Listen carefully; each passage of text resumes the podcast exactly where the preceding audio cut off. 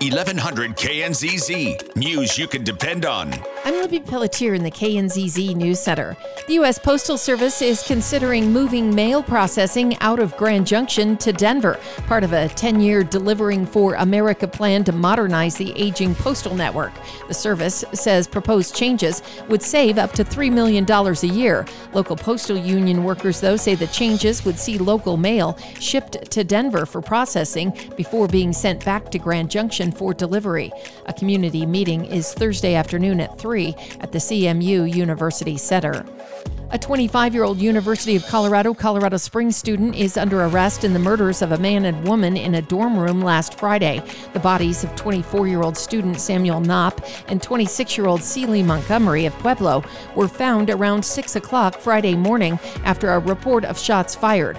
A warrant for Nicholas Jordan was issued Friday night. He was arrested yesterday morning.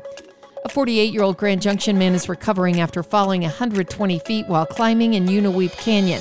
Mesa County Search and Rescue volunteers, Gateway Fire Department, CareFlight, and the BLM responded Saturday afternoon. A drone was used to locate the victim and a companion on a ledge 200 feet from the base. Highway 141 was closed in both directions during that rescue. A woman is dead in a skiing incident at Loveland Ski Area. The resort says ski patrol responded to the double dip area around 1:20 Friday afternoon.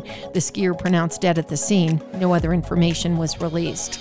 The price of gas in Colorado is up compared to a week ago. The average now 2.91 a gallon, up 12 cents from last week. In Grand Junction, the average is up 4 cents to 2.82 a gallon. I'm Libby Pelletier in the KNZZ News Center.